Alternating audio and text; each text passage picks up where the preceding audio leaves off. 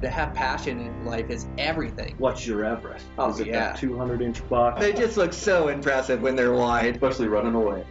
Welcome to this week's episode of Eastman's Elevated. It's like a think tank for outdoor activity. Sounds exactly like my hunting. Just always thinking about it, always trying to evolve it and make it better. Here's your host, Brian Barney. Hey, what's happening, guys? Got a brand new Eastman's Elevated for you. So, on today's podcast, I have back on my friend Matt Bateman. Uh, I really like Matt. Uh, he hunts all over the West with his bow, all different species, hunts Alaska, uh, goes on a bunch of big adventures, but we really share a love for hunting mule deer. Uh, so that's what we talk about on today's podcast. We talk about consistency, what it takes, our mindset behind it. We dive deep into the red zone, inside 200 yards, inside 100 yards, uh, some of the nuances of the stock, nuances of our mindset.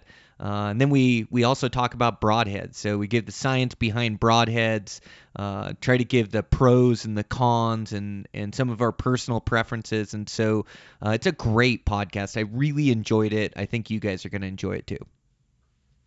I want to thank Black Rifle Coffee Company. Black Rifle Coffee Company, I'm part of their subscription service. So every month I get a new flavor of coffee or new roast of coffee. Uh, they're all absolutely amazing. Some of the best roasts I've ever had. I really look forward to it each and every month. And so you can be part of their subscription. Uh, you can also just buy uh, uh, certain kinds of their roasts that you like. Uh, they've got got a bunch of cool designs, bunch of cool bags on it, and then you can also buy their instant coffee. So their instant coffee is what blows me away because it's actual freeze dried roasted coffee. Uh, when I add it to my coffee when I'm backpacking, it's just super light. It tastes really good, and I feel really good on it. Uh, I've tried some some other instant coffee, and um, you know I can kind of get a gut ache or something like that, but nothing with this Black Rifle. I feel amazing on it, and so uh, you can pick up their instant packets. They also have tea bags. Uh, the tea bags you soak in hot water and gets your uh, makes your coffee right there in front of you. So if you're in the market for some coffee, make sure to check out Black Rifle Coffee Company. I also want to thank Outdoor Edge Knives. Uh, Outdoor Edge knives are a replaceable blade knife, and they're built burly. Like you don't break blades on these, and and these are amazing. It you know, no longer do I have to pack multiple knives and a sharpener to butcher an elk. I can just bring one uh, lightweight knife uh, with a few blades in my pack, and I'm good to go. And I can do a whole deer, whole antelope with one blade. Uh, elk have a little bit thicker hide. Seems to take me a couple blades to get through an elk and get it all caped out. Uh, but just amazing. And I think these knives actually keep it safer as they're sharper and you don't have to force anything. Uh, so just amazing. Make sure to check them out. Outdoor Edge Knives. I also want to thank Swagger Bipods. Swagger Bipods are an intuitive uh, bipod that that moves with you that you can swivel on top of. Uh, they have different models that have quick detach from your rifle. Uh, they also have shooting sticks and they have different lengths, so you can get uh, bench rest all the way to a standing uh, to a kneeling position. And to be accurate with the rifle, it's all about the rest. And these are great rests as they're spring loaded. So you've got this tension where you can adjust the legs to different widths to fit your, you know, the hillside that you're shooting on. You can also put them in front of you and kind of pull back into you. And as that animal walks, you can actually swivel on the top of that bipod to be able to stay on that animal and track it and make an accurate shot. So you're if you're in the market for uh, new bipod, new shooting sticks, make sure to check out Swagger. With that, over at Eastman's, we're coming up on that live speaking engagement. So it's going to be July 20th. It's going to be next Wednesday. Uh, so we're going to go. I've got uh, 45 minutes to an hour talk. Uh, Dan Pickar also has a talk he's giving. Guy's going to be there. Ike's going to be there. Brandon Mason. So we're going to give these talks. We're also going to leave time for a question and answer. And then we're just going to be hanging out. There's a, a dinner included in it. Uh, so show up Wednesday. You can get your tickets at Fieldcraft Survival's website and uh, Heber City, Utah. And uh, we'll be there next Wednesday. So come hang out. We also have our brand new mule deer school launching. Oh my gosh, this has been a, a long time in the works, a bunch of information, and it's a, a video series that walks you through multiple chapters, uh, everything mule deer A to Z, from picking a unit, from drawing a tag, breaking down a unit, scouting, uh, from uh, hunting tactics to to to the stock to shooting with a bow, shooting with a rifle, processing game, absolutely everything in there. And so uh, it's great for a beginner. It's also great for a seasoned veteran, as I'm sure you'll pick up some tips and tactics into it. Uh, we were going to launch that. Um, it's going to be next week. So, uh, hoping for Monday or Tuesday, we'll have that launched. And um, ought to be a really cool course. I'm really proud at what we put together here. Just a ton of information, uh, hunting mule deer. So this ought to be great. And with that, man, um, just working hard trying to get my odds and ends done and all my responsibilities here so I can cut these legs loose on an adventure. So uh, got a pocket full of tags and um, starting to make plans, get out and do some scouting. Uh, definitely getting my runs in and, and ripping that bow that Mathews is shooting so good for me. So I'm just getting really excited for season, as I'm sure you guys are too. And um, it's only uh, less than a month away now for me for opening day, so pretty cool stuff. So uh, with that, let's get into this podcast. Um, my buddy Matt Bateman, just one of those consistent killers out there with his bow and arrow. I'm your host, Brian Barney. Eastman's Elevated. Here we go.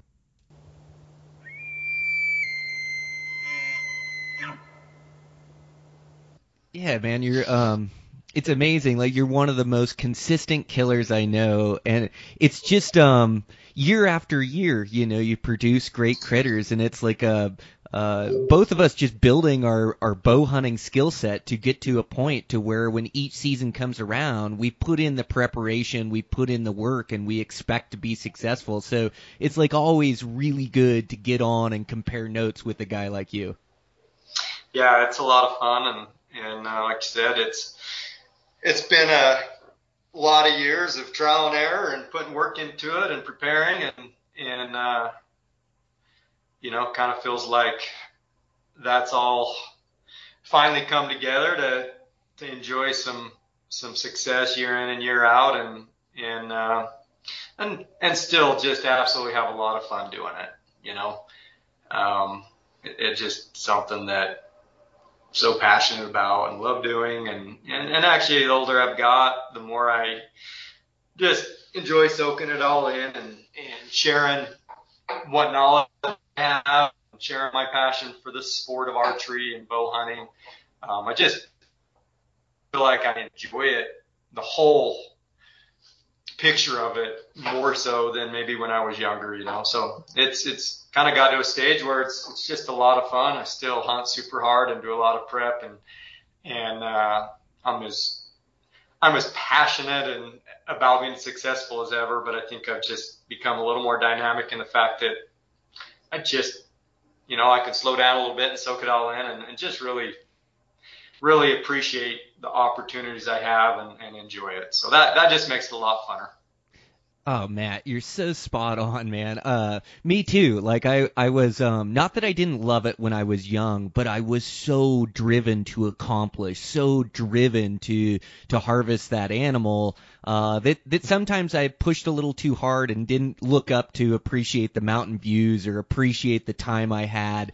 Uh, but, but same as I, as I get older, I just love it more and more. And I'm still driven. Like there's still a goal of arrowing a mature buck or arrowing a mature bull. But I, I've just um I, I've fallen in love with like the entire process, like the the work I put in. Uh, I've fallen in love with my time in the mountains and being able to challenge myself. And I just I I don't have as much pressure on myself. Like I I just um I'm confident in in my in my skill set, and, and uh, I, am confident in my abilities, and, and I'm just going to go out and I'm going to give the hunt all I have. And and a lot of times, even my unsuccessful hunts, or a lot of times my unsuccessful hunts, I enjoy more than my successful ones. Which you know, there's not a whole bunch of them throughout a season, but I really like those hunts that take me to my limit physically and mentally, and I I, I like facing those tough challenges and not quitting and continuing to push forward and drive forward. So um, I, I think we're in similar paths in our journey, Matt, because it feels like you're speaking to me when you talk about enjoying it more uh, as we get older. And I think that's like an important part of being good at it is not liking it for the the wrong reasons, not liking it for clout or for um, you know to to earn somebody's respect or to do it for somebody else. Like I almost find uh, that I'm doing it nowadays for myself and for my love of the game, which I always have. It's just like uh, uh, it just changes over time where I'm able to appreciate it more the the time that I have a field. Are you the same? Yeah, absolutely, man. I I uh, you know, like you said, it, it's not a my passion and the end goal to be successful in arrow a big trophy animal that hasn't changed. So I haven't let off the gas there. You know, it's it's that's still the end goal and the drive, but but I'm just confident and comfortable in myself that that's not all there is to it. I can still look around and enjoy all of the preparation and all of the the beauty around me and all the things that go into it and I'm just comfortable. I'm just comfortable. I don't need I don't need to feel like um like you said like I'm doing it because I care what other people think or if other people feel like I'm successful. I'm, I'm just totally comfortable in giving up my all and pushing myself to my personal limits. And, and, and in the end, most of the time you and I find success each season, right? But those ones that push me really hard and, and come harder just mean so much more to me anymore. Um, so yeah, I, I'm at the same stage. I just really enjoying it all, and and I don't have to punch my tag to to have a great time, and but as long as I walk away leaving it all on the table, I, I'm content. I am. I'm I'm I'm content and fulfilled personally, and that's really what matters anymore. So gosh how much better does this like experience make us like um you know it it's you go through this like when i first started bow hunting and i'd get a, a close encounter or i'd get a chance I, you know, I was almost frantic to get that shot off to to make it happen. Like getting in bow range is one thing, getting a shot is another thing. Uh, but I've just found through experience, I'm just getting so much better at my close encounters, and a lot of it is is I don't second guess myself. I just listen to my instincts, which are honed through experience, and so. Uh, but I, I'm just way more comfortable in this bow range, in these tight quarters. I'm way more comfortable uh, being patient, waiting for the right shot, way more comfortable to let that animal walk away uh, than I am to force an issue, as I know I can just continue to play the game, and I get. I, I get like uh, I know what I can get away with and what I can't nowadays, and I still mess up and I still mess up stocks, but uh, I'm just way more comfortable being in bow range, less frantic, and, and through experience, it just seems like I keep getting more and more patient in those clutch moments, and it just serves me uh, way better than it did in my early days, like trying to force angles or force shots or make something happen or get it before he spooks. Uh, do you notice that as well, that you are getting better and better with age and more patience? Yeah, for sure. I mean, going back to just feeling comfortable and and and not not feeling pressured. Um, I think I think well, I don't think you know mentally mental preparedness and just having that that level of of natural, relaxed confidence um, has been such a big game changer for me versus maybe when I was a little younger and I, like you said, trying to force the issue, trying to trying to be a little too aggressive or trying to force shots or opportunities when it just wasn't there. Just being relaxed and being comfortable and being confident, um, absolute game changer. Um, and it just lets me soak it in and enjoy it a lot more. Like I, like you said, um, it's it's uh, you know I've missed plenty of big critters. I've screwed plenty of them up, and, and I can live with that now. You know I used to beat myself up so bad, and I still it still stings, right? But but I know if I stay in the zone and I I I stay relaxed and I do my thing and just just let my natural abilities and my knowledge that I've built over the last several decades of bow hunting and close encounters, if I let those things take over and I just stay calm and and it just comes together so much easier and more natural and and I'm just more efficient for sure. It just has made me an overall better bow hunter. And again, I just enjoy it more. I used to get so so uptight and strung out and and worried and like I said, forcing it that I, I just was stressed out in those scenarios and and yeah, some of them I still made it work and I still caught my critter, but but I didn't. Looking back, I didn't just soak it all in and really enjoy that that moment of of uh, or that scenario where I was in close and tight and and it's just such a cool thing to be a part of and with a bow in hand, you know, I I I feel like it makes me I'm way better now, like you said, but I'm also just love it so much more because I can take my time and relax and enjoy it. So. Dude, makes total sense. I, I say that as a bow hunter. Like the only reason uh, I'm anything in the bow hunting world is because I've failed more than most guys. I've missed shots. I've messed up stocks. Like every way you can mess up an encounter on a big critter, I've done it, and, and you learn from it. But but you're right in that my early days I would really beat myself up and I'd be focusing on this failure, which is the wrong thing. Like when you make a mistake, uh, you know, now I've made so many of it. Like if I make a mistake, it's it's no big deal. I can brush it off. I can learn from it. Like you say, it's important to learn from those scenarios or learn from those mistakes and go, gosh, I I pushed that a little too hard, or man, that wind wasn't quite right. I probably should have sat back and waited for it. I can learn from it and then I just move on. Like I, I've seen guys get so upset and throw their bow or throw their gear or throw their and and in the bow hunting world, like failure's a prerequisite. You are gonna fail, and so the quicker you can just learn from it, get over it, and go create another encounter, the the quicker you're gonna notch your tag. And and um, so I thought that was really important. And then I, I also just love how you talk about the enjoyment of the game. Like, uh, we used to be so frantic and push so hard for success that you didn't soak it in. And you talked about soaking in the experience being in bow range. Like, that is the reason me and you bow hunt. Like, it's to get close. It's to get a stock. It's to get a chance to match wits with these animals. And so, like, when I get a stock on a trophy critter, on a critter that I want to take with my bow and arrow, like that's the price of admission for me. That's the reason I paid thousands of dollars in gas and tags and food and took off work and I'm away from my family is just to get close and it's like this this chance to interact with nature in these occurrences, you know, especially on public land, they're rare. Like sometimes you have to put in five, six, seven days, ten days to create this encounter, to create this this epic hunting where the bulls are bugling all around you and you're you're in the mountains with these elk and you get a chance to try to close in on a giant six point that you want to kill.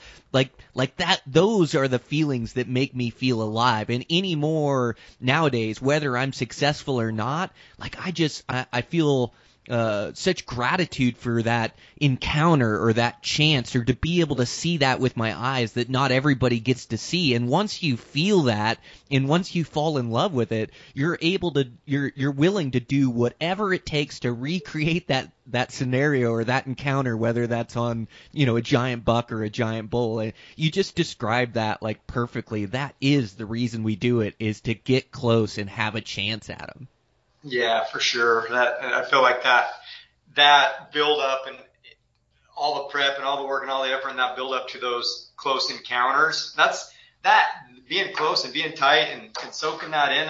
That's actually for me personally. That's kind of the climax there. Once I kill the animal and you know post post shot, there's almost a little bit of a I'm ecstatic, right, that I succeeded, but man, the build up and the climax for me is that moment of it's all built up and all the work's come together and, and I've got in close and tight and having that experience up close and personal with that, that trophy critter. That's, that's really the, the pinnacle for me personally.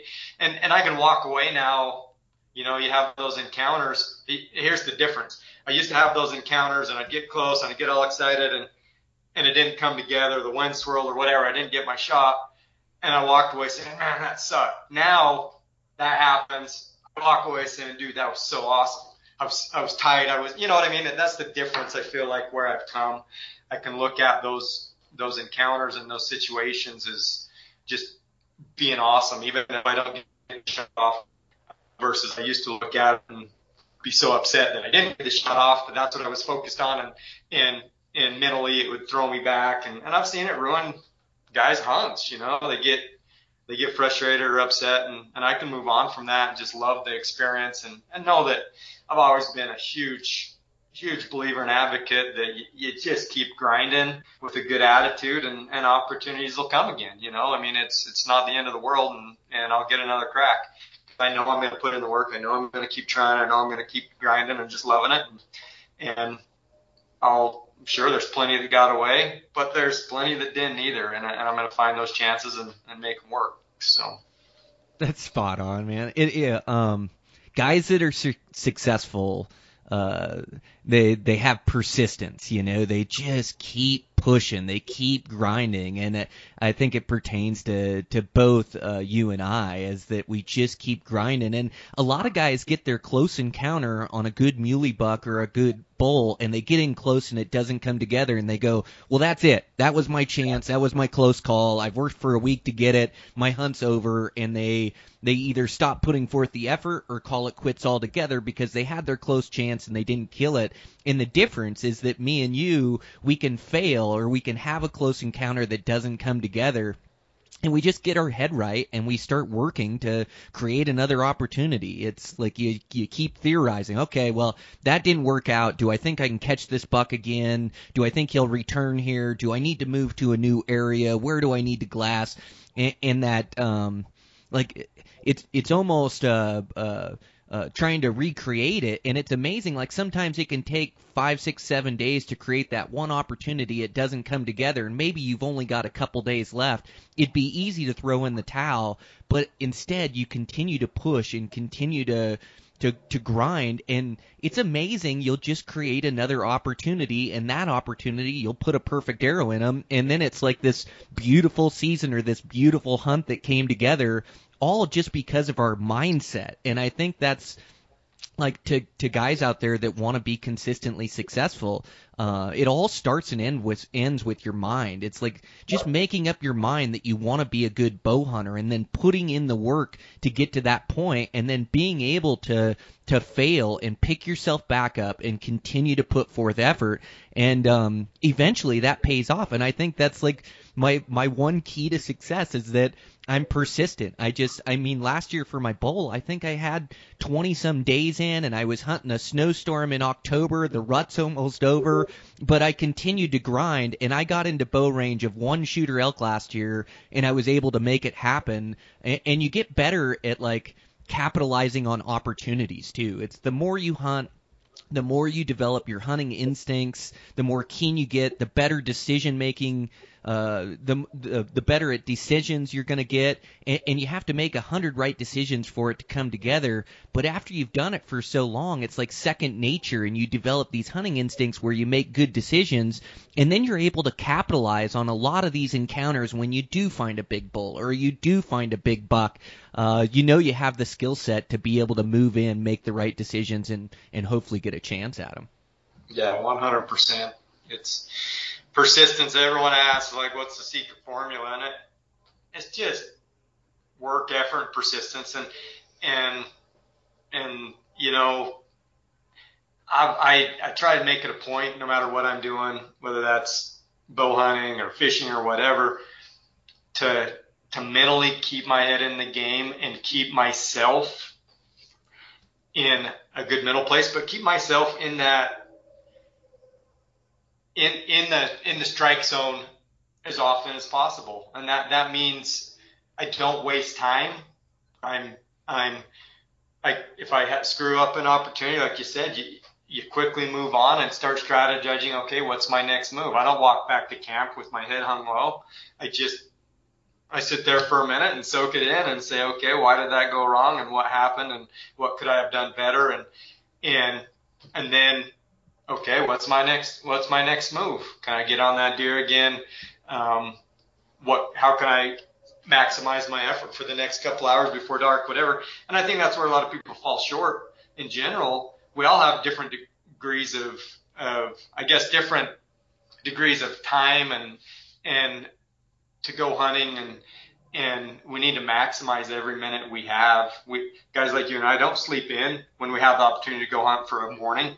We don't we don't sulk when we screw up an opportunity and cut our hunt two days short. We just grind it out, keep ourselves mentally in the game, and and and put in effort as much as we possibly can with the time we're given. There's always going to be guys that have more time and more money, right? But with what we have to work with, we got a week or we got a morning or you got two hours, we go get after it.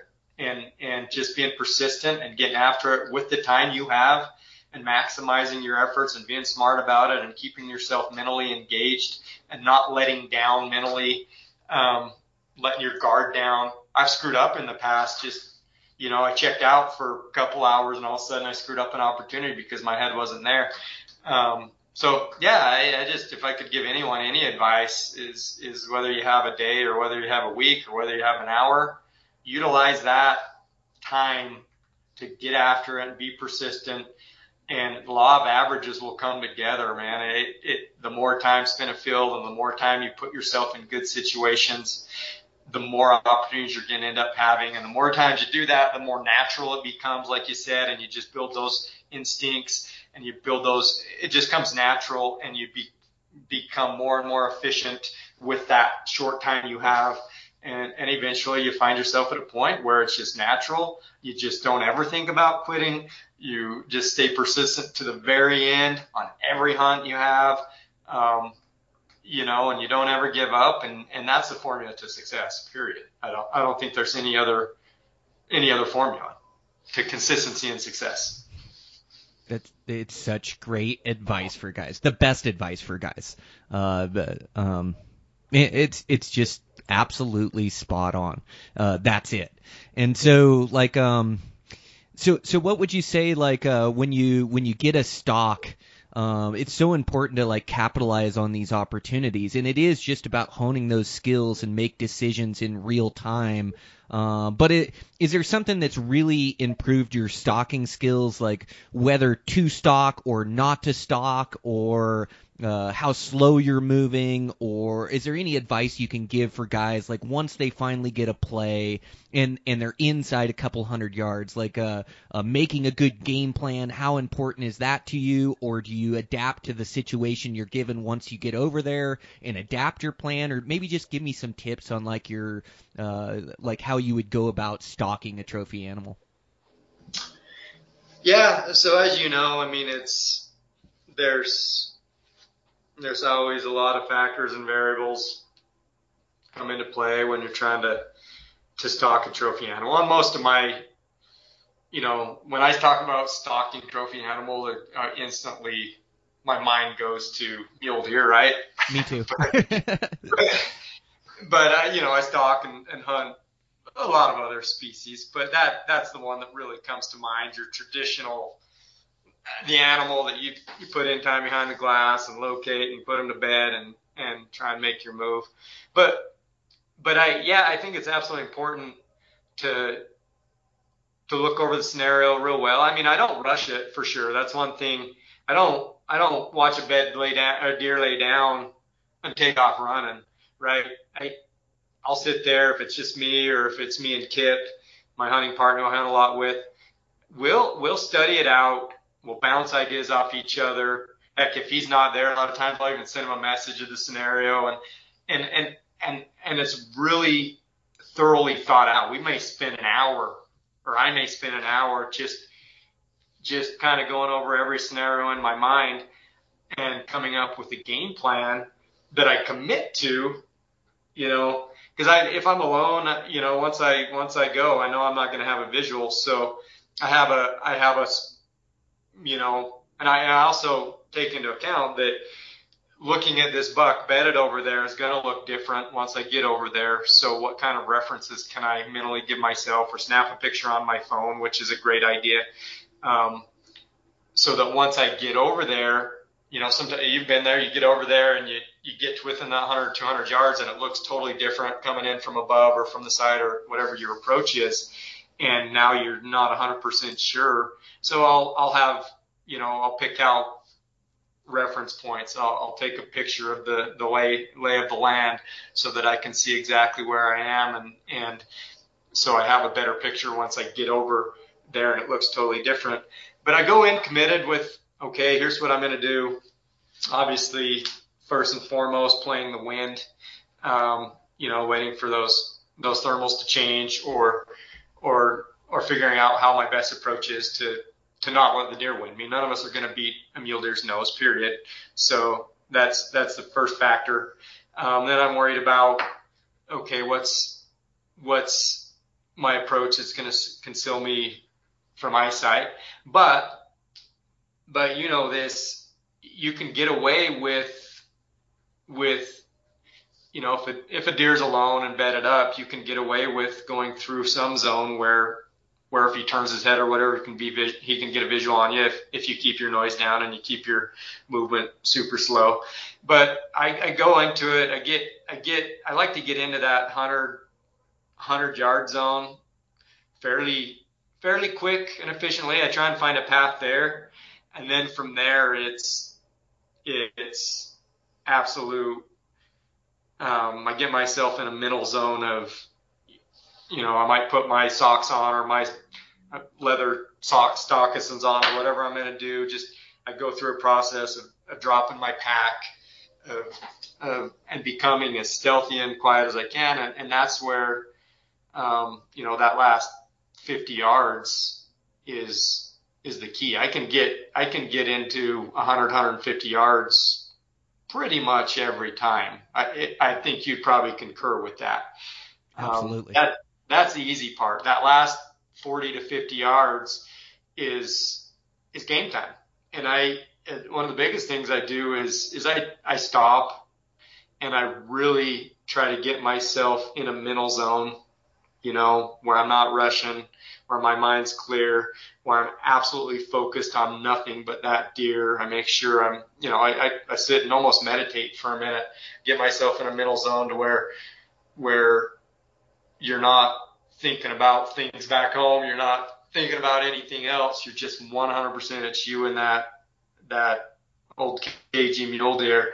And I'm just keyed into every sound and every movement and every movement I make and he makes. Um, and, but, but yeah, I have a plan. I go in like that, but I, I, I, I've killed more animals being able to adapt and, and get over there and, and see the situation isn't quite right and I need to change my approach or I need to change my tactic a little bit. Um, or every once in a while I get there and realize I, I don't think I can close this last 40 yards without without screwing this up. So I'm going to change my tactic and I'm going to I'm going to hang tight and see what happens for a couple hours, you know, but being able to adjust and adapt is absolutely important. But, but yeah, I don't think there's any real secrets. It, it's just for me, if I ever find myself not mentally in the zone, that's when I screw it up. I'm not, I'm not, you know, I used to do this a lot. I would I would get anxious and start start hurrying a little too much. Really got to slow it down. Everything your your breathing, your motion, your your thought process. Um, if I can slow it down to a snail's pace, that last 40, 50 yards, and just be really, really thorough, um, that's when I find my best success. So, um, but yeah, I, I think the biggest advice for me is you is is taking it slow and taking your time from the very get go. I think a lot of guys rush in too quick without a real sound game plan. They rush in too quick without really studying it out and really thinking it through. I've been there to where I get over there and I'm like, dang, I should have, I should have thought this out a little more and come around this way, or I should have thought, spent a little more time thinking this out or taking a pictures. Cause I, you know, so just from the very get go, when you're going to go on a stock, slow it down. You generally even even even when it comes to taking your shot, be patient. You generally have more time than you think. Um, you generally have more time to to take your time and make a good shot and make a good stock. And and I'd say more stocks are blown by people rushing it a little bit than anything, for sure. Not just you know real slow and thorough. Um, you know, I'll make an all day old jail out of it if I need to. You know, so Um, that's my biggest piece of advice is absolutely just slowing it down from the very get go, spending a little extra time thinking it out and studying it out and in every possible which scenario that could get thrown at you, trying to play that in your mind. Um, I feel like that's what I'm good at, and that's why I succeed when I'm set up. You know, I, I just become natural for me at this point to just play those scenarios through, um, and and then just let instinct take over from that point.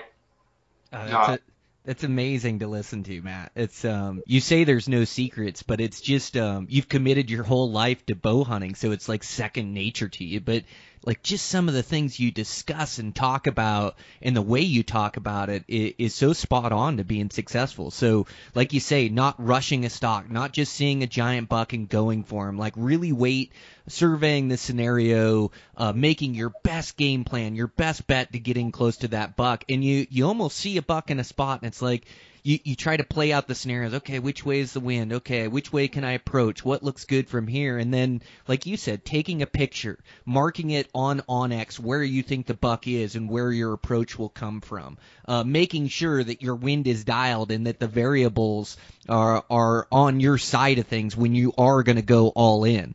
Uh, and then once you uh, decide to go for a stock, you're right. Like, um, you, it, it's no shortcuts. So if you think that buck's gonna see you, he's probably gonna see you. Like, you can't walk through openings down below. But just like you said, you can get away with approaching through an open hillside if you keep tabs on which way that buck's looking and you move through the shadows and you, you really take your time. Like, you slow your movements down when you get close, like the, the hands of the clock. They won't pick you out or pick up that movement. And, um, so I thought that was really important, and I I love at a, at, at 100 yards or 150 or whatever uh, the ungulation will give to you or the terrain will give to you. I love how you say you get your mind right. Like for some reason, and maybe it's our our our modern day and age of being a human where everything's so rushed and instant gratification, and like you almost get there.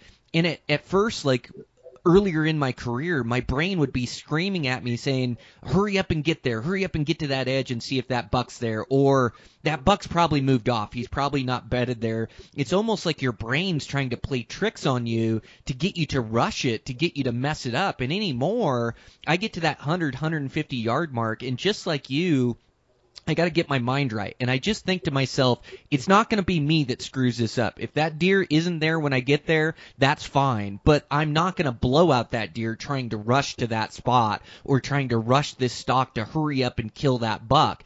I, I'm just going to move at my pace that, uh, you know, and, and, and you, like I get to learn how much noise I can get away with or how much movement I can get away with. And, and so as I'm closing in, I just get slower and slower the closer I get. And I'm determined to not have me be the one that's going to screw it up. And sometimes another buck will pick me out, or sometimes I do get caught, but I'm going to do everything in my power to really get my head right, to really close in slowly on those animals and not be the one that screws it up. And and just like you said on the shot too, uh, uh, you know, you you learn your lesson by rushing a few shots, and some work out and some don't. But but then you realize that you know it, I, I just have that same realization is either I'm going to hit this buck perfect or I'm not going to shoot. There's no reason for me to rush a shot and miss this buck. And so if it doesn't happen, it doesn't happen. But what I'm going to do is I'm going to go through my process and I'm going to execute a quality shot because when I execute a quality shot, animals die. You know, and so like you almost got to wrap your brain around this. Like again, it comes down to that that mental side of things, but um man, I mean that's that's what makes us feel alive is like getting a chance at one of our target bucks like that. And it's not easy. They've evolved for thousands of years of avoiding mountain lions that are way sneakier than I can ever be. And so like um uh you you just have to do everything in your power uh to to try to give yourself the best chance to harvest that animal. And so like so much of what you said it, it becomes second nature to you. But all this is like important for young bow hunters to learn, and the you know you can shorten that learning curve. You can you can realize these these shortcomings and downfalls as me and you discuss it and talk about it. Things that we did when we were younger bow hunters places where we've messed up getting our mind right. Like all of a sudden guys can take this and apply it to their own bow hunting and their own stocks and they can learn quicker. They don't have to go through all the failures that me and you went through. They can go through one or two and get the point. And like it's going to be this evolution this next generation of hunters that can learn from that and get that mindset and can put in the work, uh, they'll they'll achieve success uh, way sooner than you or I did. Yeah, absolutely. And uh, you know, like you said, I, I love the point of of just being focused on controlling what you can control. You know, everything that's within your control, don't screw it up. I mean, you you can't control if a a deer you didn't know there was there, all of a sudden bust you, or you know a storm rolls through and the thermals change or the wind changes, and you there's certain things out of your hands, but focus on focus on you not messing it up, you controlling everything that's within your control, and uh, yeah, like you said, and like you said, for those that are new to it or are trying to learn, um, you know, study it out and, and gain the knowledge or, or experience or from guys like us that have experienced all. And I can guarantee you every scenario, everything tactic I've talked about, I've screwed up so many times. Um, finally to a point where, where my checklist is pretty natural when I go do it now. I don't have to, I don't have to think it all through. It just comes naturally. All those things we're discussing, but it wasn't always that way. I can tell you that. And, and uh, when I was younger, I didn't have podcasts or, or the internet to just research and learn and learn and study and, and figure it out so I don't have to make those same mistakes over and over on the mountain. So yeah, all great points, Brian, and, and all awesome stuff for sure, what we live for. Oh, and I also really like that you said uh, adapt to the conditions you're given. Like you, you gotta adapt. Like you get over there, and you may have the best plan from the hillside across, but you're right. It always looks different when you get there. Like you may have had this landmark of this red tree, and then you get over there, and there's five red trees. But that's where your picture, where your uh, onX, where making a good game plan, and you really know where that buck is, and then you just have to adapt in real time. Like you may come in and, and maybe you wanted to approach from above, but now when you're on that hillside, it's like, no, I'm going to be exposed. I got to come over to the left a little bit more of that chute or, uh, you know, maybe I got to stay in these shadows more, but it's so important to be able to adapt your game plan as you're closing in because even like the best laid game plan, it, it's like it, you still have to change it as you get over there. You're going to get there and see that hillside. Maybe it rolls over faster than you thought, or it exposes you faster. And so you have to be willing to adapt. And I think it's really important. Like one of the best tips I could give is don't stalk till failure. I see so many guys that are stalking a buck that just keep getting closer and closer and closer, and then they blow that deer out. Like it's really important to keep your element of surprise and get inside your effective range, and then let things develop, let things happen. Don't force them. Like uh, keeping the element of surprise is is quite possibly the most important thing on a stock, and so you know, I think um, you, you you know, you mentioned it early, whether it's going to take all day to do this stock, you commit to it. Whatever it takes on this buck, you know, you, you're, you're going to do whatever time it takes. And I've had to sit four hours on a bedded buck before, which is an eternity when you're sitting out there. It's like really tough to do. Uh, but the key is to keep the element of surprise. Don't stock until you blow that buck out. Hold up inside your effective range or sometimes, like the situation, you're going to start moving in and you're exposed and you realize that you're not going to be able to get into bow range. In that right. scenario, I'll just hold up and keep in striking distance and I'll let the scenario develop. I'll let those bucks get on their feet, maybe move beds, maybe move over and I'll, I'll get on them in the evening, but I'm just going to continue to try to keep that element of surprise and trying to hold up, not give myself away. And like even if I've got a, a buck that's that's bedded behind a tree you know, instead of trying to move to my left and make these big movements and get a shot at him in my bed, you know, I may play that where I don't want to expose myself to his head or to his eyes or give him a chance to see me. I'm just going to hold up here. I'm in bow range. And then I'm going to let that buck get up and walk out and make that buck let the make the last move. Like just playing things like slow playing things and being patient and letting those scenarios develop. Uh, it's so crucial to consistently getting good arrows in them. It just seems like when I force too hard or push too hard or stalk to failure, I blow it up before it could ever happen. And then I look at that scenario and go, gosh, I should have been more patient. I should have just waited. I should have let things happen. And when I do that, it doesn't work out every time, but uh, it, it works out more times than not for me, just being patient letting situations develop. Yeah, for sure. And I, I alluded to that earlier just getting yourself in the zone. I call that zone that, that 100 yard range. It's not necessarily my effective shooting range, but that's in the zone where things develop and you end up getting opportunities, you know, and, and knowing when to push or, or not push, knowing when to, you know, I just need to stop and hang up here because like you said, you're not to, you can't force yourself. Um, there, there's a point where if you push further, you're you're gonna blow it. And knowing where that point is, um, whether that's stopping prior to your effective bow range or you're within your bow range, but you you were initially thinking you wanted to get closer, but once you get there and survey the situation, you realize that's not going to happen. Just knowing when to hang up and let things develop is so important, and that's actually a tactic I use a ton when I spot stock antelope, um, because spawn stock antelope getting getting to 40, 50 yards spot stock on an antelope is tough. But but I can get into that 100, 120 yard range and and hang tight and let it develop. I use that a ton with antelope because you know they're chasing each other. Sometimes in the rut or they just move a lot. They're just so inconsistent. I I use that tactic an absolute ton with with certain species, especially antelope, is just get it, get, get to that zone, I call it the 100, 120 yard zone to where, man, I just need to move 30, 40 yards closer and I got my shot and, and stay hidden, stay concealed, don't give up your location and good things happen if you're in the zone. So.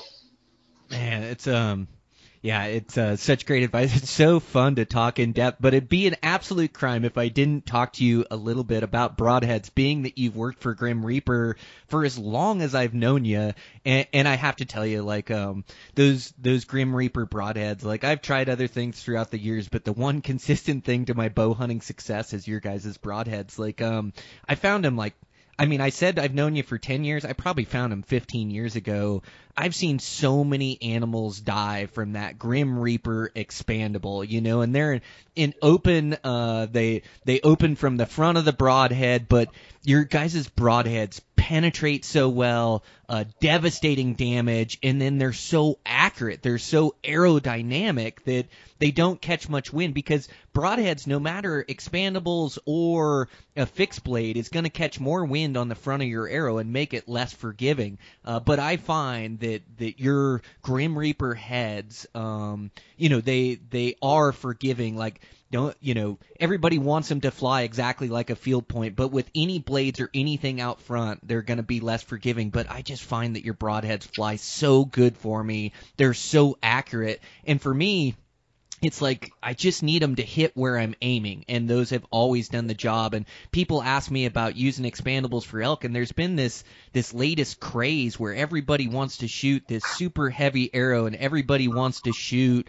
uh, a fixed blade head for elk, and I, I can't get through the shoulder whether I'm an expandable or a fixed blade in the right spot. Like I can get through the weak part of the shoulder, but I'm a 26 and a half inch draw length. Like for me, it's about hitting an elk in the lungs harder liver and he dies. And if I don't hit that spot, you know, you maybe have a 10% chance to get him. And your broadheads have always been so accurate. I've used the practice heads, I've used the broadheads, and I've probably seen 15 bulls die just from myself. And through my group of buddies you know i've transferred them all over to using those heads. And i still recommend those heads to this day to anybody that asks just because i've seen uh, uh so many animals die from them And man, there's um I have a, a Montana moose tag, a Shiras moose tag, and there's not a doubt in my mind which broadhead I'm gonna use this year because I know the Grim Reapers penetrate so well and do such damage that I'm not even worried about it. And I just find that expandables are way more accurate than fixed blades for me, and so that's the route I go. And I get it, like there's there's uh, pros and cons to everything you use in archery, and there's pros to using a fixed blade as well, and that's why you guys offer them. Um, Right. You know that you don't have to worry about them opening. That when you hit the animal right, you know he dies in that spot. Uh, they do penetrate really well because they don't take any energy to open up their uh, their their head or whatever. So you know there's pros and cons, but I just love your guys' expandable broadhead, man. It's like the best on the market. well, I'm a little biased, but I, I totally agree. So, yeah, you know, broadheads is always a a controversial topic for sure. And uh, you know, it's the the business end of what we do. It's it's ultimately what what inflicts the damage and bleeds an animal out, and and so there's always going to be controversy over it. But yeah, like I said, I've been here uh, as the national sales manager at Grim Reaper for 15 years, believe it or not. Um, so I've been here a long time. I've had more broadhead discussions than I can even tally up at this point, and and I've heard it all, you know, about every broadhead on the market, and and uh, but I'm pretty I'm pretty passionate about Grim Reaper and about broadheads in general, and and uh, so I think I can share a little insight that way, as far as even just general insight, as far as you know, really things to look for when you're when you're selecting a broadhead that fits you and fits your hunting style and fits um, the animals you're going to be hunting. So, uh, jumping back to a couple things uh, you mentioned, you know, and, I, and let me give you a quick little background of Grim Reaper. We, we've been around for over 20 years. Um, we're really one of the only broadhead brands left in the industry that's still under original ownership, 100 100% made in America, in house, in our own machine shop in Utah. Um, we get all styles of hunting. We're we're Western guys, being based in Utah, so elk hunting and and mule deer hunting that's in our blood, and and a lot of our designs of broadheads are are designed around Western style hunting. And of course, we've we've created a big diverse line of products that that cater to whitetail hunting and different types of hunting. Um, and we have one of the biggest lineups of, of broadhead varieties on the market simply because that's all we do. We make broadheads. Um, we have great options that cater to anyone, fixed, mechanical, and hybrid. A lot of different grain weights, cut diameters. But but jumping back to, to a couple things you talked about, um, yeah, like you said, any broadhead, you know, people talk about field point accuracy, and and I will say it. I'll, I've said it a million times. There's nothing more important than accuracy, shot placement.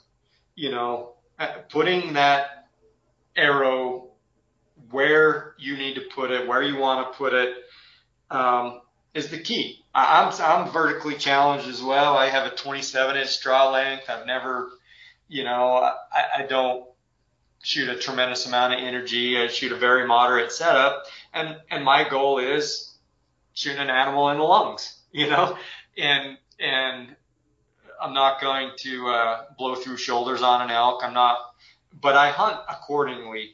You know, I know what my abilities are, and I don't want my broadhead of choice to dictate that. I want to feel confident in that if I pick my spot and I pick an angle that I I I know to be the angle I need to go through that animal, I don't want my broadhead to deviate from that.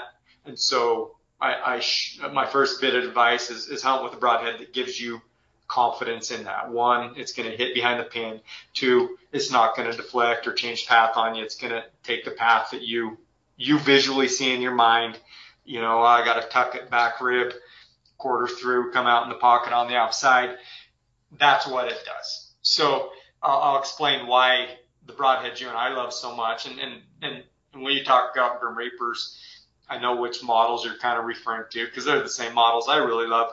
But yeah, number one, no broadhead on the planet will always fly identical to a field point because when you add any kind of profile up front, it creates additional drag and, and surface that's affected more by wind. It's affected even even a great broadhead like our our mechanical heads slows down faster than a field point pretty significantly. I, a good buddy of mine, Kevin Wilkie, lives down the road from me, and, and he set up his chronograph to just test this out a couple years ago. And even with our best mechanical heads at 40, 50 yards versus a field point, is still slowing down at 40 yards, seven or eight feet per second more. So there's more drag. It's just physics, no matter what anyone says. But it's still a super accurate broadhead. It's still you know, very forgiving, much more so than a, a bigger profile broadhead or a fixed blade. But there always always is going to be a, a, a difference between your field points and mechanicals. Now, a lot of a lot of us aren't. You know, there's also the fact the factor of um, there's very few people on the planet that are good enough shooters to separate that small amount of drag at 50, 60 yards. You know, um, th- there literally is. There's very few people that can shoot accurately enough with a bow outside of a machine that can separate that that difference. But then you go to a bigger broadhead or a fixed blade in flight. The bigger you go in flight profile, the more the more things become exaggerated the less forgiving they become. If there's a little wind, the more it's affected. If you don't execute a good shot, the more it deviates off course. So those are all things to consider. Um, but first and foremost, you've got to give the wind accuracy, period. And a, and a good mechanical broadhead gives you better forgiveness and more accuracy. That's not even an arguable point. Um, the best shooters in the world will tell you that they're handicapped to some degree by a fixed blade they just are because it's it's got more. Even if they shoot and execute perfect shots, it's got more blade surface and and effect by the wind, etc. So when it comes to just straight up forgiveness and sheer accuracy, a good quality mechanical gives you that. Now there's gives and takes, like you said. Um, you know, fixed blade's going to offer you, you don't have any kind of deployment mechanism. Uh, they're always open. They they penetrate really well. And, and I'm going to clarify a little bit on something you said. They don't penetrate better because there's not blades opening per se. They penetrate better because they're smaller and they're usually have a much steeper blade angle. Um, with today's modern setups and with our particular design, Grim Reaper's design, the amount of energy used to deploy blades is really negligible. It's not even really measurable, and all the testing we've done takes takes nothing, right? You're shooting a bow at 280, 290 feet per second, whatever. Deploying our blades isn't the issue. It's once blades are deployed on a mechanical broadhead, how much blade surface are you trying to push through, and at what blade angle? Those are the couple things that really dictate penetration. Um, for you know, the broadhead that you and I love, what makes it so great. And it's my favorite all time broadhead, what I shoot elk with. Shot a nice Canadian moose with it last year. I'll shoot anything in North America with it as a three blade inch and three eighths cut. I shoot our Pro Series model. It's a moderate cut, but what makes it special, it's got a really swept blade angle when the blades are deployed, um, and a moderate amount of blade surface. So yeah, it's bigger than a fixed blade, but it still has the attributes that make it penetrate really, really well while giving you forgiveness and accuracy and also still maintaining great penetration because of the moderate cut and the swept blade angle. Whereas if you jump up to some great big two inch, two blade broadhead, now you've, now you've increased blade surface, but you've also really bumped forward that blade angle. So you're chopping through things versus slicing through things. So that's really when you're looking at a broadhead, open it up or look at a fixed blade broadhead, compare them. The more blade surface you have, I'm not talking cut diameter on the package. I'm talking open the blades up. If you were to push that broadhead through a piece of paper, how much paper gets cut? That's total blade surface. So that changes with two blades, three blades, four blades. The more blade surface you have and the flatter blade angle you have, it's going to just take more energy to push that through an animal. The less blade surface you have, the more steep swept back blade angle you have, that's going to penetrate better. So fixed blades, yes, they penetrate better. Why? Not because they don't open, but because they're smaller and they have way steeper blade angles on average, usually 30 degrees ish. Like on our, our fixed blades, they have a 30 degree blade angle. So a inch and 16th cut fixed blade with a 30 degree blade angle is going to out penetrate an inch and a half cut mechanical with a 50 degree blade angle all day long. Not because it's fixed, but because it's smaller and has a steeper blade angle. So when you're picking a broadhead, you're hunting a big animal, or you're shooting lighter setup, or you're shooting lower energy, um, you know, look at those couple things. Look at blade surface, look at blade angle. Those are what truly dictate penetration. Also throwing another thing into it, the flatter the blade angle, the bigger, longer the blades, the more potential there is for that blade at a, to hit a bone or whatever and, and try to deflect or, or try to turn your arrow sideways and take energy, take forward momentum away. So that's why fixed blades or like our inch and three three blade mechanical penetrate so well because even when it hits a rib or whatever, that blade being so swept back and being shorter to the center mass of your arrow doesn't act like a big lever arm to kick your arrow side to side and rob energy. It slices through or across the bone or whatever it hits and keeps going on a straightforward path.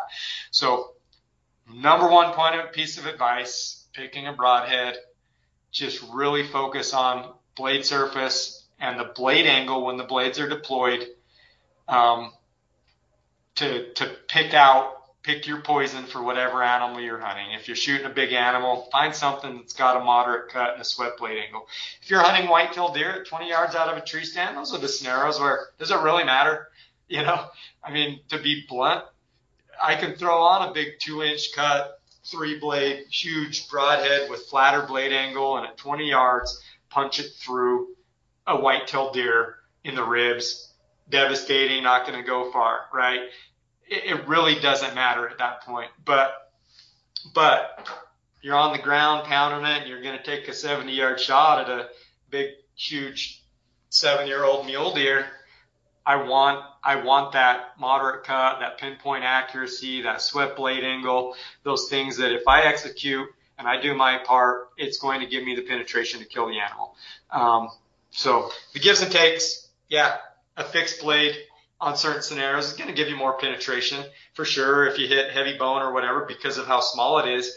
Um, but it's not a fix all. There's parts on an elk shoulder I'm just not going through, period. And it's a gamble to me. I'm not taking that shot intentionally ever because there's the potential there for it to go really bad. But I know if I, I put my broadhead mechanical or fixed through both lungs, it's going to serve me well. And then on the flip side, you hit an animal a little bit back, that bigger cut diameter might save you. You know, cut a little bit more and make the animal sicker quicker or put a little more blood on the ground. So there's gives and takes everywhere, like you mentioned, but ultimately picking a broadhead that gives you ultimate confidence in hitting where you want to hit, going through the animal on the path that you really want it to go, um, and, and having confidence in that, and then putting the rest on your shoulders to execute and make a good shot, you're going to get your critter. People can argue all day long, but but I've shot lots and lots and lots and lots of animals with the, our inch and three eighths three blade mechanical because it's that happy medium for me. It's not too big.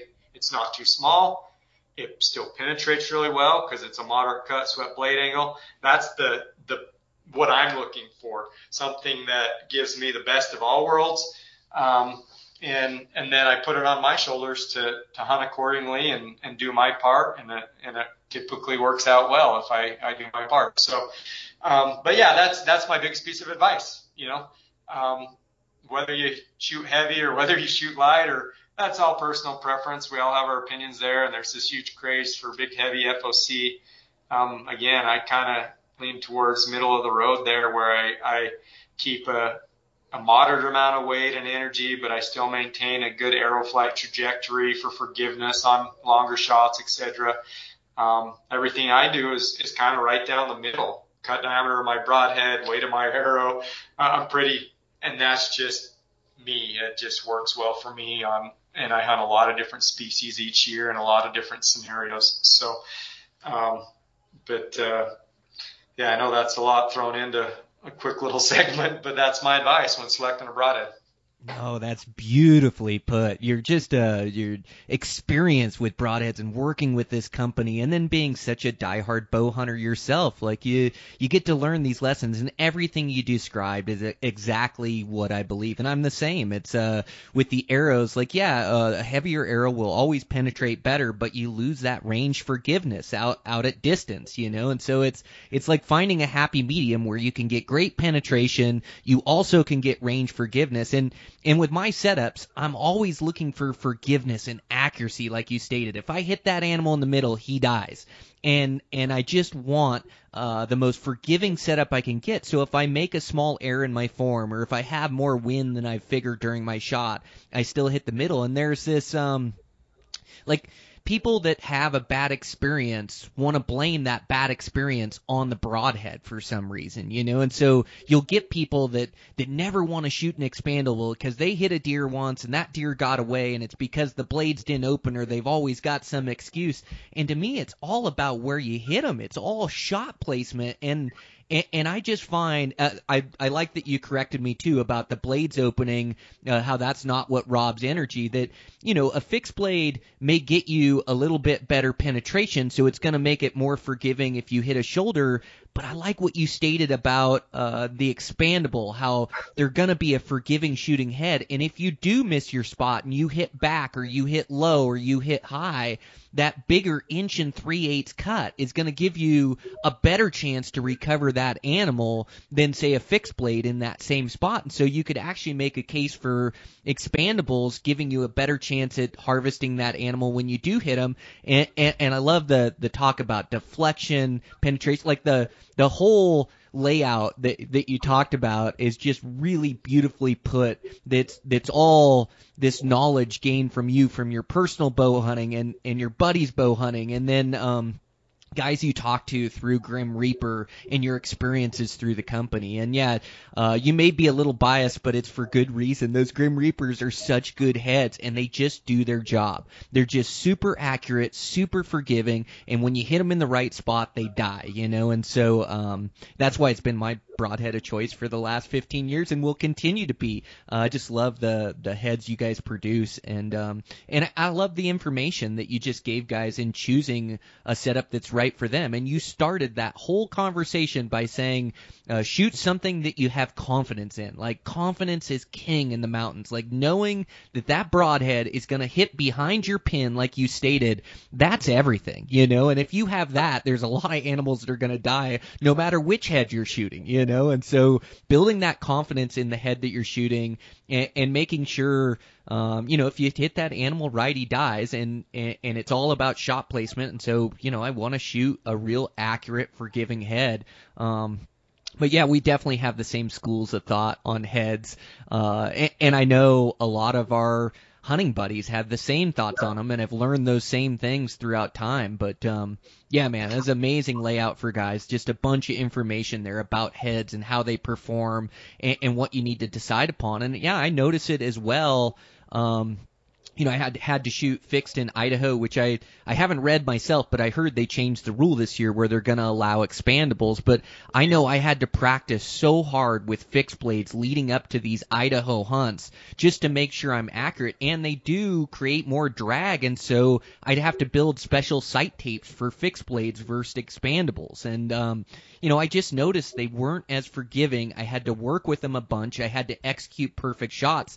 And then, to be honest, my effective range went down 10 or 15 yards using a fixed versus an expandable. And so, uh, that's where if the law allows me, I'm going to be shooting an expandable broadhead because it is so forgiving. And, and I just love, like, for expandable broadheads, uh, your inch and three eighths. Gosh, I get pass throughs at at uh, longer ranges. I get pass throughs on big animals. Like they just, you guys have have done the work. Those broadheads penetrate really, really well.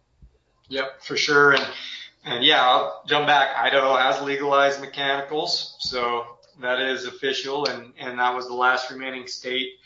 Um, that uh, that hadn't. So that's good info for people out there that maybe didn't know that. You you can shoot a, a mechanical in Idaho. I've been fielding a lot of questions and talking to a lot of dealers up in Idaho, and and uh, absolutely. And, and if you want a good do-all broadhead, that inch and three eighths is, is definitely the route to go. But, uh, but yeah, I mean, it comes down to I don't care when I talk to guys. I don't care if you want to shoot a fixed or a mechanical or a hybrid. We sell them all. There's a lot of good broadheads out there that'll get the job done. But figure out what works for you and your hunting style. Do the work to be confident in the broadhead you put on the end of the arrow and then and then put put it on your shoulders to execute. You know, if you make a bad shot, it's not the broadhead's fault. It, you know, I talk to all these guys that, like you said, have this experience. Well, I shot a deer once and mechanical fit.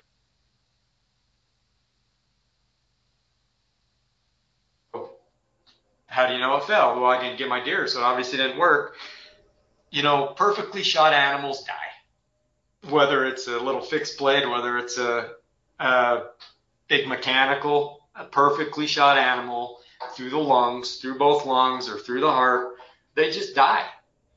Even if a mechanical broadhead failed to deploy, which that's not ever the case with our broadheads, you shoot it through both lungs, that animal's going to die, right?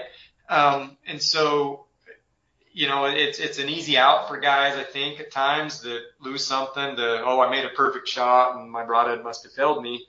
Um, I don't accept that. You know, I, everything I've ever shot and hit perfectly, everything. Now, there's been a few like, man, I'm not sure, and I've lost some animals, unfortunately, and there's always those questions in your mind. But everything I've always just really made that right shot expires, and and uh, you know, I, it's just important for people to take accountability and, and put in the work and have confidence. And if you're going to play, make sure that you've, you've any product, but make sure it is more. It does require more perfect execution on your shot. Um, and one thing I love about mechanicals, I, I shoot a lot. I shoot every day. Um, but man, you, you know, things happen. You find yourself in weird angles on the ground stalking an animal or or having to change and adjust and execute shots and and and not standing feet apart on a range, your your form, you know, you may execute a shot in the field that isn't ideal or isn't perfect, and that mechanical gives me forgiveness where where fixed blade just frankly hasn't ever for me. Um, and I'm not condoning, you know, relaxing up on your your shooting form and your practice at all. I'm anal about it, but in the end, I want the most forgiveness I can have, both both um, with my broadhead and my arrow trajectory.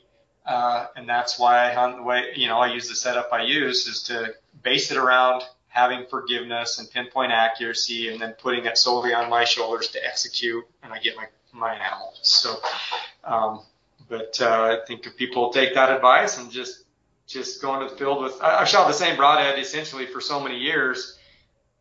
You know, it's funny. I have so much confidence in our inch and three eighths three blade models that as as working for Grim Reaper, there's times where I feel like, oh, I need to try this new broadhead or I need to test this or whatever, and I'll sit there. And most of the time I do my testing is, you know, if I'm tree stand hunting for whitetail back in the Midwest or something.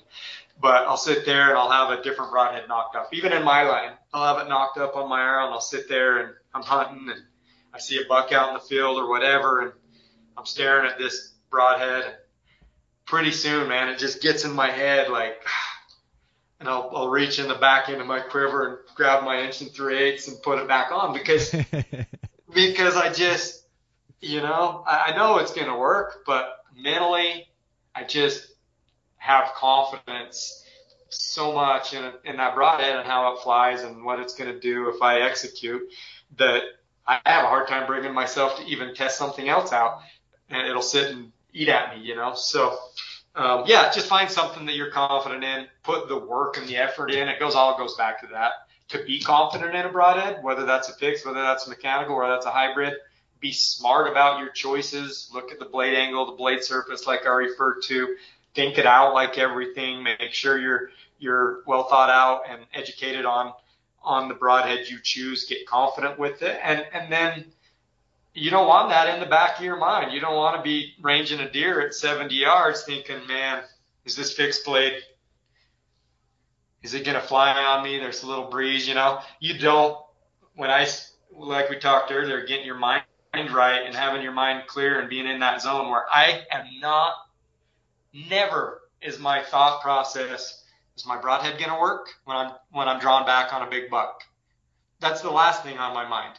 I'm focused on watching that deer's movement. I'm focused on picking my spot, going through my process, executing the shot. Everything's on me. But you don't want to have anything in your mind worrying about if your equipment's going to fail you.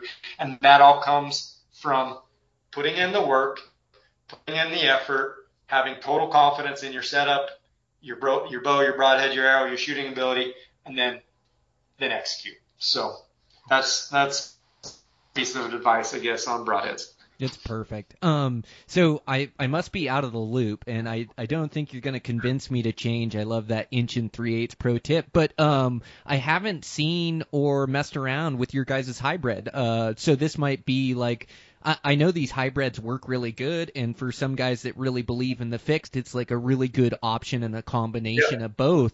Uh, uh, explain those to me a little bit, Matt, and I'll have to look Yeah. them up and see them as well. Yeah, so a couple few years ago we created a Pro Series line. We call it. It's got our Pro tip on it. They're hand sharp and it's a phenomenal tip.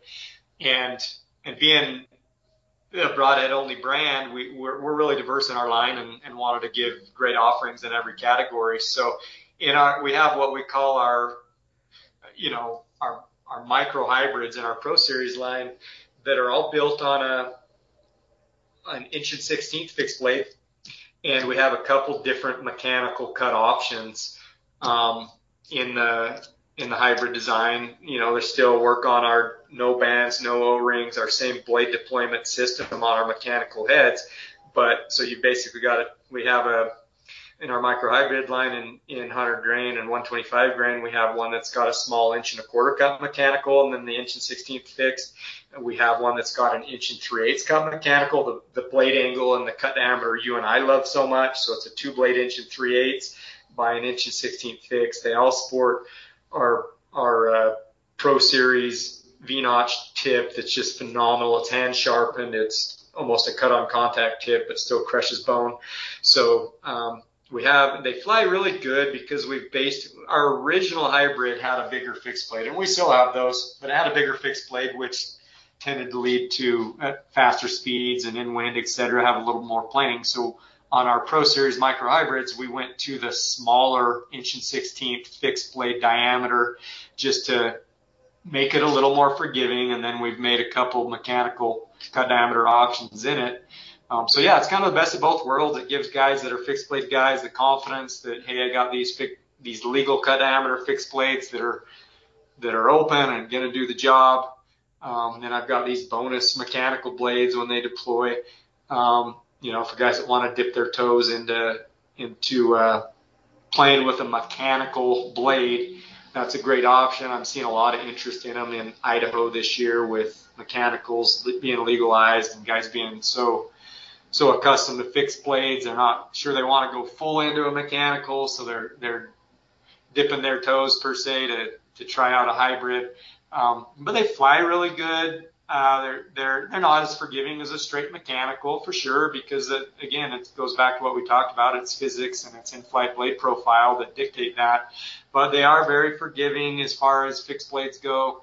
Um, they shoot really well. They they have a you know, cut a great wound channel, a four blade type wound channel with two fixed, two mechanical. So definitely a good option to look at. They're super solid. I've had a lot of, we have a lot of Western hunters using them for elk, um, for all kinds of species. We do have a couple bigger offerings in, in big, heavier grain weights that are kind of geared towards whitetail hunting and, and crossbow shooting. But, but out west here, man, the, the micro hybrid inch and three eighths and inch and a quarter cut designs are phenomenal and they work really well if you're interested in that style of broadhead. Man, it's super cool. It sounds like a great offering for guys. Um, and those hybrids, uh, uh, like you say, they um, uh, they then maybe not as forgiving as a true expandable, but also more forgiving than like a true fixed blade. And um, yeah, it's a great combination of both. So that'll be a great offering for guys. I'm sure they'll um, harvest a bunch of animals with that this year. But uh, Matt, you're the man, dude. I could talk to you uh, all day, every day about bow hunting. You just have such great insight into it, man. And I um, uh, I just really appreciate your friendship over the years, and um, we need to get together more, maybe put a hunt together. But dude, thanks so much for jumping on and sharing your knowledge with guys. Yeah, always a pleasure, Brian. I always love talking with you, and and, and likewise, really appreciate the, the friendship and relationship over the years. So um, definitely definitely been fun to chat and, and I know we get long winded and we could do this all day. It's probably because we don't do it often enough, but, uh, but yeah, man, it's been a real pleasure and, and happy to, to share what knowledge I have anyways. Yeah, awesome, man. Well, good hunting this year. I'll be cheering you on from the sidelines, and uh, let's touch bases during season. But yeah, thanks again, and we'll talk soon. Take care, Brian. All right, guys, that's the podcast. Man, what a great conversation with Matt. Just such great insight into what it takes to be consistently successful. And I'm always surprised. I guess at this point, with over 300 episodes, I shouldn't be surprised that there's so many similarities in the mindset and in uh, uh, the tactics and in uh, the nuances of the stalk. Like, uh, I just have so much in common with a guy like Matt. But uh, he has paid his dues, consistently successful, has killed some great bucks. Uh, his hunting partners, Kip Fowler's killed some great bucks. so, um, man, I really enjoyed the podcast. I really like having that guy on. Uh, also, just a reminder, we're going to be speaking in Heber City next uh, Wednesday, which is July 20th. Um, so you can get your tickets at Fieldcraft Survival. We're going to do uh, a couple different talks.